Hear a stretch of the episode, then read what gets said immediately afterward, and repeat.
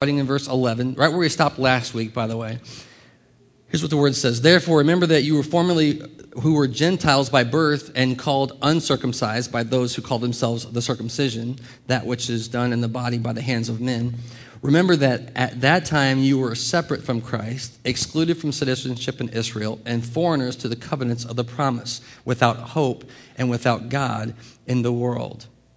And uh, I want to stop there because you know, as, as we continue um, this morning, and I'm just reminded of something, praise God, I want to stop and pray before we continue the word this morning. Please join me. Father, this morning we've come into your house to, to hear from you, to learn about you, and now we're entering into your word. And I thank you for the prompting of your spirit that we should always come to you first and ask that you would open your words to us that we can understand them. Give us a, a spirit of discernment, give us eyes to see and ears to hear and give us the strength to apply what we've learned. And uh, may we be glorifying to you all of our days. Uh, may we never stop following you. We'll just give you praise and glory today because you are worthy, and we ask you to do this in Jesus' name. Amen. So I always say that. I always say we got to start with prayer, and then I jumped right past it. I was like jumping right into the word this morning, but um, I, I, I'm, I'm not just. I really believe that that's the key. You know, I've shared that with you before. People say to me, like, I don't understand what it means, or, and I think that if God inspired it, God can inspire us to understand it. And so, uh, so anyway, so here we go. He says, um, Remember that you were formerly called the uncircumcised, the, or, or far from God, the, the uncircumcised, uh, the Gentiles, those who were not near to God, by those who were near to God. And I want to point out some things because you know, when we think about the gospel of Jesus Christ, and I'll remind you that Paul wrote all these letters after Jesus came to earth, after he uh, had died on the cross, and after he was raised. Paul writes these letters to the church. This is the gospel of Jesus Christ that God had come to save what was lost. And, and so when Paul here begins to talk about the saints, I'll remind you in verse 1 in Ephesus, he says, You were lost you were far from God. I want to run through here and just look and see what it says. Look with me if you would. In verse 12, he says, Remember that at that time, right, you were separate from Christ. So, this is the first thing that he's saying to the Gentiles. You were separate from Christ. Now, that's a funny thing for you and I to believe because you and I have become so accustomed to the idea that Jesus came to save everyone. But there was a real thought at the time that Jesus came, he came to save the Jewish people. We're getting ready to celebrate Easter. And you'll recall whenever Jesus came into Jerusalem, there was great fanfare because there were many Jews that believed that he had come to save Israel. And he had. Paul's going to talk about that in a moment. But for you and I, who were far from the promises of God, the Messiahship did not include us, according to the religious people of the day. It was only for them, it was only for those who were God's people. And so Paul says here, Gentiles, that means non Jewish people. You and I, unless you're a Jew here, you and I are all non Jewish people, right? And therefore Gentiles by definition. He says, therefore, Gentiles, you weren't included in Christ at that time. You were outside of this promise. He's going to say that in a moment. I've said this to you before, but I want to say it again. Uh, Christ is not Jesus' last name, right? It's his title. It, it was a promise that was made in the First Testament, the Old Testament, about how God was going to save his people. And so that's why Easter is such a big deal because whenever God came, everyone was celebrating because they're like, this could be the Messiah. He could be the one. You remember Peter, who was following Jesus, said, You are the Christ, the Son of the living God. And this became the, uh, the, the dare they think it, the hope that they found in Jesus. But Paul says, at that time, when Jesus came to save what was lost, you and I were um, separate from Christ, first of all. Secondly, he says, we were excluded from citizenship in Israel. So we were not included in God's people. which is kind of what I just said. We were Gentile. We were not included in the promises that they had. Third, we were foreigners to the covenants of the promise of God. So there's kind of three things here right off the bat that he's saying that you weren't included in Christ, you weren't included in the people of God, and you weren't included in the promises that God had made to his people. You recall that the promises uh, God had made is that he would deliver his people, that, that there would be a remnant who would be saved, they would be delivered. As if that's not enough, read with me. He says in verse 12, You were without hope and you were without God in the world. Hopelessly lost. The people in Ephesus, before Paul came with the message of Jesus, the Christ who had died to save sinners, were hopelessly lost. And Jesus came to save us. So that's the first thing that, we have to understand is that, is, is, that Paul again here identifies because there's this tendency to, you know, I, I think we see this a lot in um, religious circles to be like, well, we're the special ones, you know I mean? Well, we, we're, we're the ones. And, and we are, but we're not the only ones. Like, God is saving his people. And we can get pretty arrogant about that. And so Paul's reminding the church, the saints in Ephesus, that remember, you also were far from God when Christ came. Look at verse 13 with me, though, because this is what we talked about last week the two most important words in Scripture. Look at verse 13. Paul says it again. But now in Christ Jesus. You see, Paul's talking about a new thing that has happened for you and I. That's what he says here. Remember last week we said, but God. We were, we were objects of God's wrath, but God, in his mercy, saved us. Well, here he says, but Christ Jesus is the same thought. But now in Christ Jesus, you, church, who were once far from God, have been brought near to God through the blood of Christ. And again, this is the gospel of Jesus. That, that those who were far off were drawn near through his own shedding of his blood. This is what we do here every Sunday morning. This is why we come. This is why we worship, is because Jesus is uniquely qualified to draw sinners to himself. This is what the promise of Scripture, and this is what happens in every repentant believer's heart, is that God himself draws you to himself through his Son, Jesus Christ. So, the first is that, that Jesus came to save what was lost. But the second thing I want you to see, starting in verse 14, is this.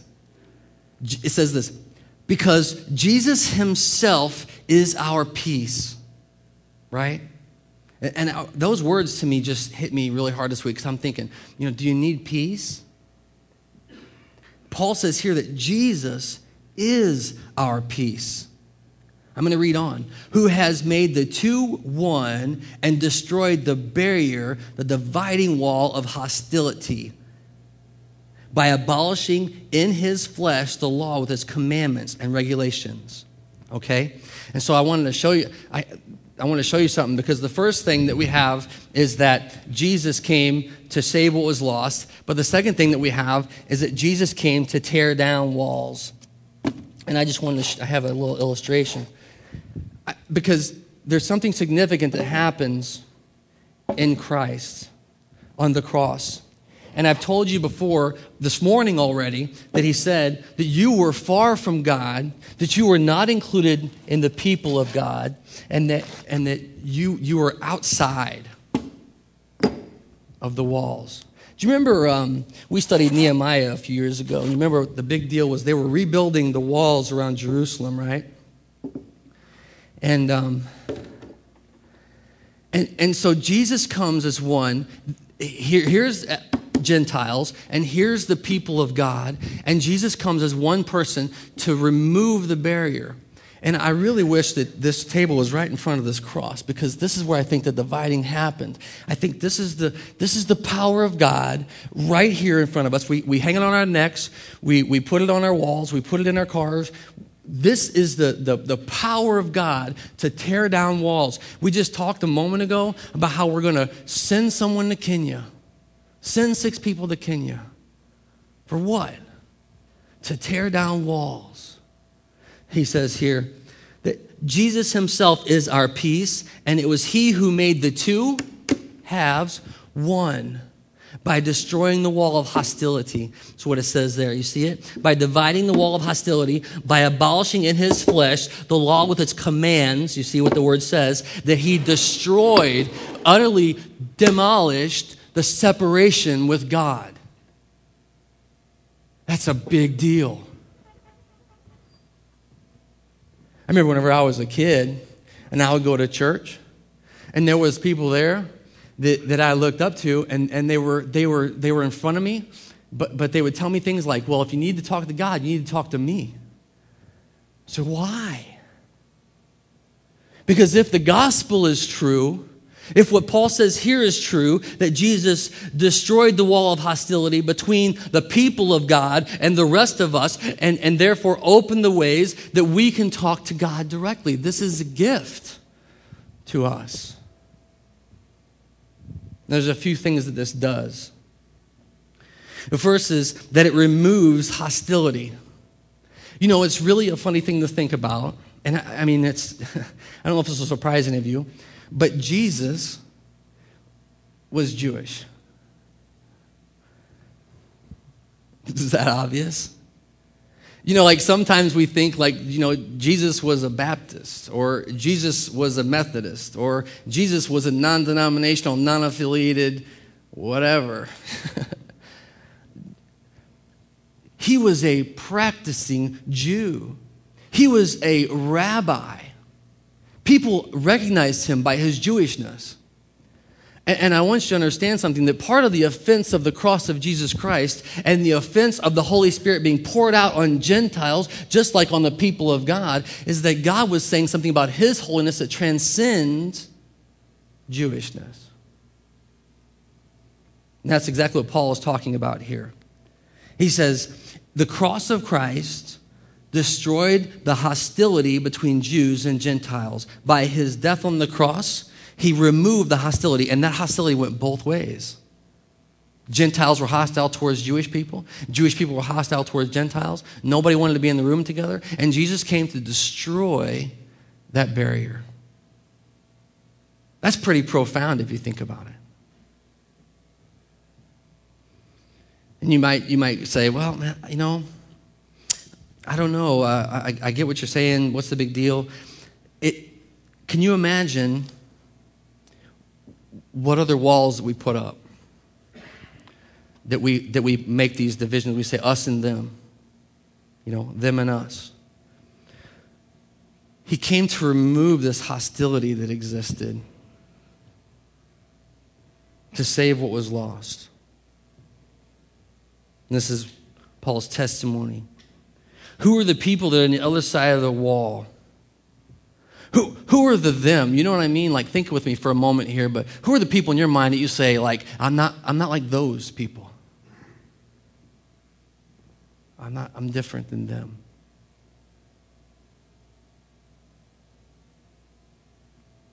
You know, it's a funny thing, but whenever I was watching those pictures, I don't know if we got to see that one of Elaine, but in those pictures of Kenya earlier, you know who was different?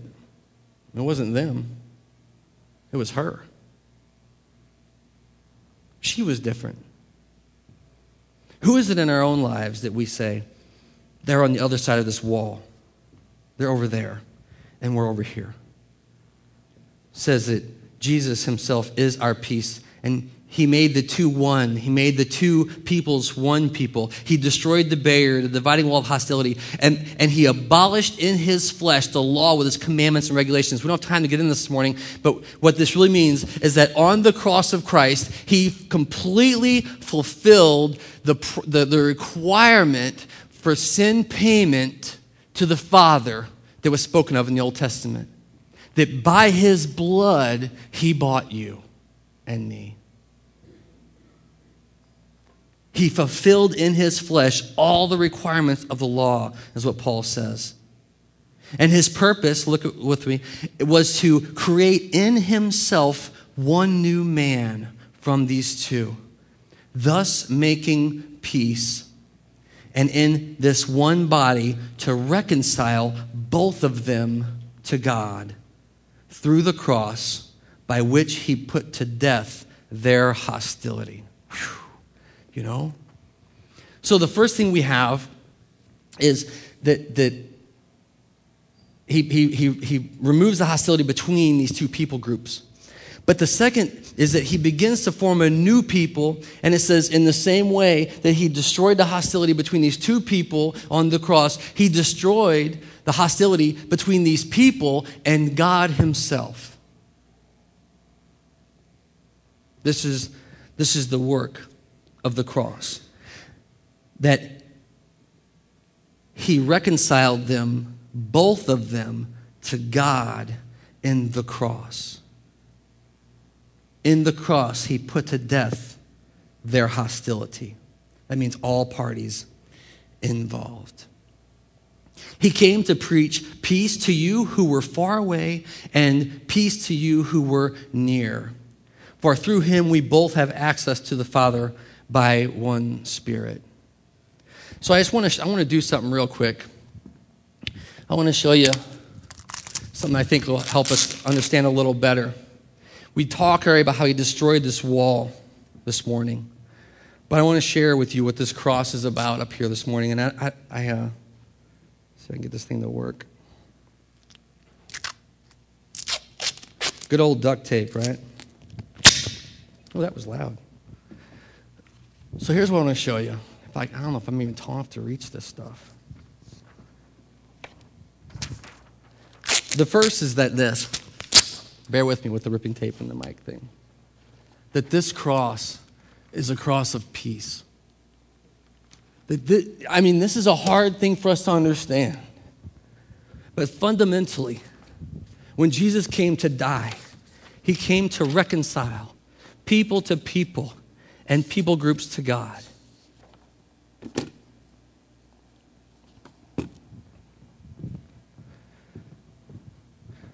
I'm guessing a few people slept in today.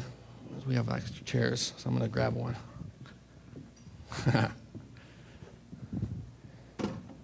so, first of all, in this, in this cross of Christ, I want to show you some things that I want to be, I want to make kind of clear this morning of where we are. You see, here's what I said a minute ago is that with Jesus,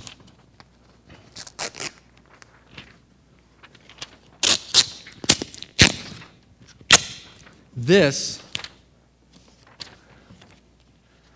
is not us.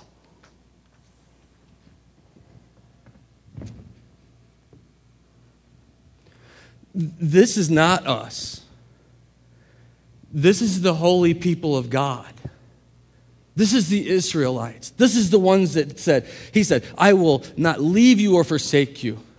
These are the ones He said that I will come back for you over here, the right hand of God. And then on the other extreme of this con- continuum was you and me. And, and this wasn't you and me like, you know, the pretty, dressed up, church going, Easter, bonnet wearing, holy people. These were sinners who were far from God.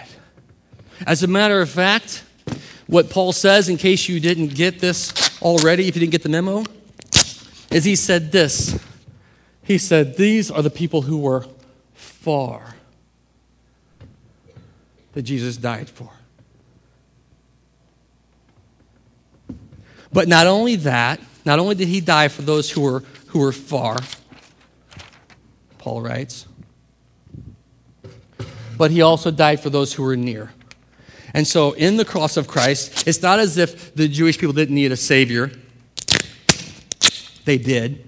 They needed one. They needed a Messiah. They needed a fulfiller of the Old Testament prophecies. They needed someone who was more perfect than they could ever have imagined or hoped or dreamed. They needed someone that was so amazing that they couldn't imagine him maybe being one person. They thought it had to be three, maybe two. They weren't sure who could do this work. And so the first work of reconciliation that Jesus did in the cross was between the people of God. But the second work he says he did is this. And this is why I wanted to put this up here because I think it helps us, helps me anyway, understand what God is doing in Jesus. Because before this, there was no access to the Father. Right? And so that's about as high as I can get it, guys. There he is. Father God. And in the same way that this peace in the cross of Christ worked this way for us, it worked this way for all who would believe. And I want to read one other thing to you out of the scriptures this morning. Read with me what it says. He came and he preached peace to those who are far and peace to those who were near. Do you know, I think it's significant that after Jesus was raised from the dead, after he came to life after death, and he walked amongst his people, the very first words he would say to them would be, Peace. I bring peace to you. Reading on, though, this is what the word says. He came and he preached peace to those who were near. For through him, listen to the word in 18, we both, that's both people groups, the two groups who are now being made one in Jesus Christ, the two groups have access to the Father. Not only did he destroy the hostility in the cross, not only did he pay the Old Testament requirements for sin in the cross, not only did he draw those who were far from the promise near to himself in the cross, but the word says that in that time, he gave us direct access to the Father. And that access comes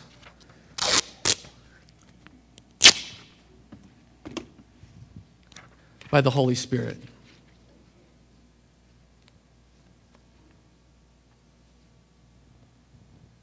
All of this work was done perfectly. You want to know why we make a big deal out of Jesus? This is why. You want to know why we make a big deal out of Jesus being the way, the truth, and life? This is why. Because he's the only one that destroys hostility in our life. He's the only one that destroys hostility between us and God. He's the only one that can redeem us or save us. There is no one else. And here's the kicker, church there's nothing else we have to do. He has done it. The whole point to Paul's first three chapters is that this work is fulfilled in Jesus Christ. Read with me. Third point, we're going to wrap up with this. Verse 19. For this reason, consequently, because of this, is what he says, you are no longer foreigners and aliens, but you yourselves, Gentiles, are fellow citizens with God's people, and you yourselves are members of God's own house, built on the foundation of the apostles and the prophets, with Christ Jesus himself as the chief cornerstone. In him, the whole building is joined together and rises to become a holy temple to the Lord. And in him, you two are being built together to become a dwelling in which God will live by his Spirit. So, this third movement it says that G- Jesus came to tear down walls, Jesus came to save what was lost, but Jesus came to build a temple. This is his work. I got something really exciting to show you this morning. This is the biggest Sharpie I've ever seen in my life. If you know me, you know that's a pretty exciting thing for me. Come on. So, so not only did Jesus destroy the wall, I want, I want us to see one final thing. Bear with me, and, and, and we'll be done, I promise. But bear with me for a moment. So not only did he destroy the wall of hostility, not only did he give us access to the Father through the power of the Spirit, not only did he bring those who are near and far near to himself through the promises, not only did he fulfill the promises he had made in the First Testament, but the word says that he began to build a temple. I want to read this with you. It says, built on the foundation of the apostles, but fellow citizens and God's members of God's own house. He's building his house, and it says, built on the foundations of the apostles, the prophets, and Christ Jesus. And so the first thing I want you to see is these that Jesus is the foundation. But there's more. He says there's apostles, right? Also. And he says there's prophets, right? That are being built up. But then here's the kicker. He says, This house is being built and you are included. Listen, you know what that means? That means that for those who are believing in the promises of Jesus,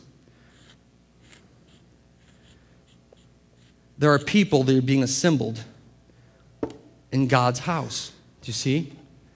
There are people who have believed on him for the promise and are being redeemed in Jesus and I want you to see what's happening because then, see, then it's not just, this is what we do to ourselves, church. We go like, well, those are the special people. Those are the people in the Bible. Those, those guys, they weren't real. Those guys were as real as you and me. And, and these apostles that God, that Jesus sent out to proclaim the good news, these prophets that God had been saying for so long, hey, I'm going to send the Messiah to you. We're all pointing to this person of Jesus Christ, and it's the only person we need to know to be saved. And so then all of a sudden, the kingdom of God is open for him, for her, for anyone who would have it. And here's the kicker, and this one blows me away because it's kind of personal.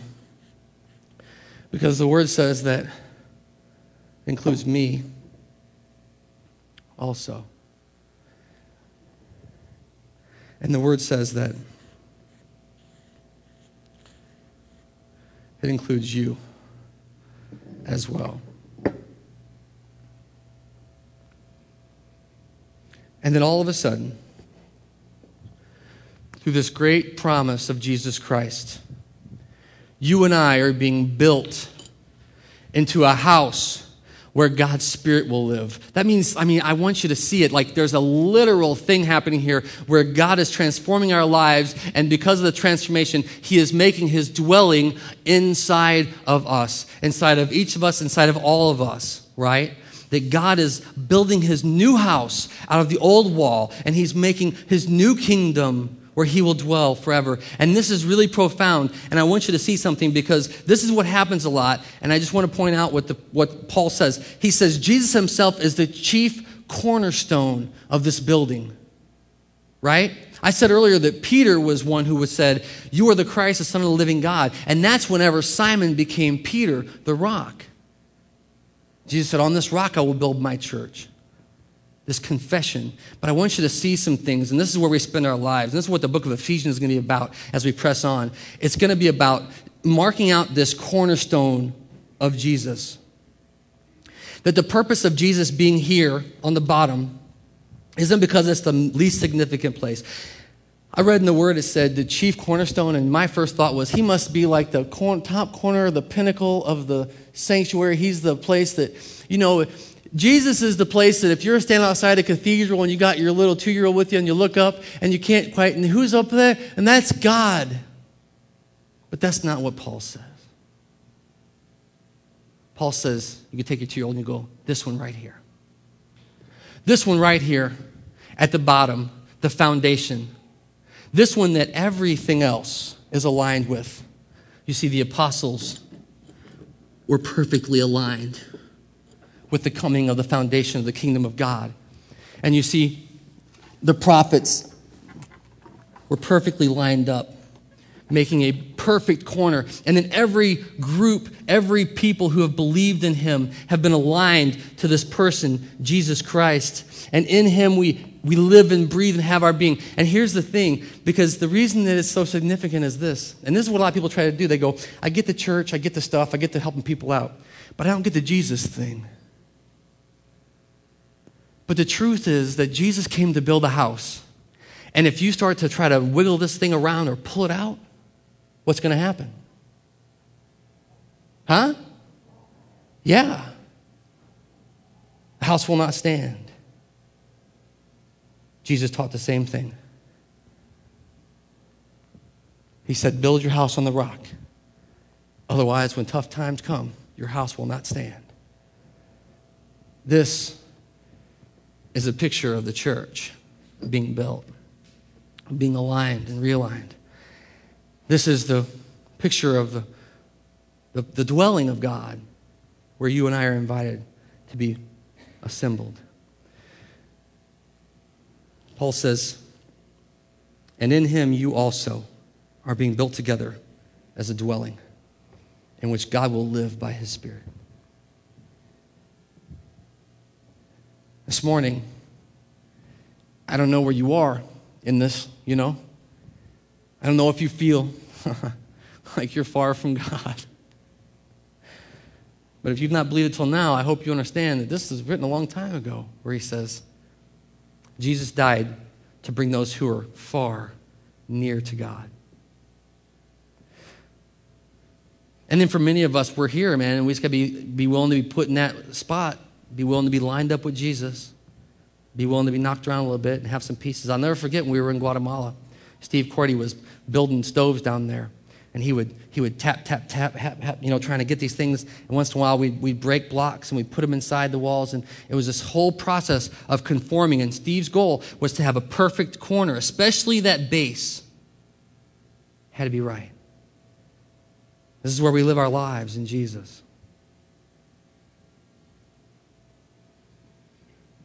So I'm going to invite you, should you choose, you can have this today, this direct access to God. You don't have to go through me, you don't have to go through us.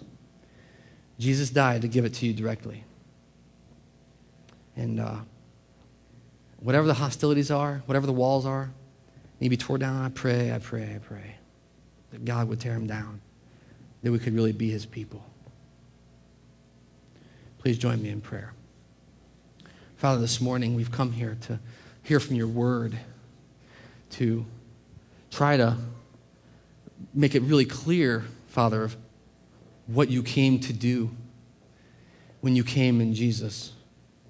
What, what, what, what you were up to when the Messiah rode into Jerusalem. What you were up to whenever the Messiah walked amongst his people and said, Peace today, Father God, I pray first and foremost that we would let you destroy that wall of hostility. Maybe not the one between us and the Jewish people.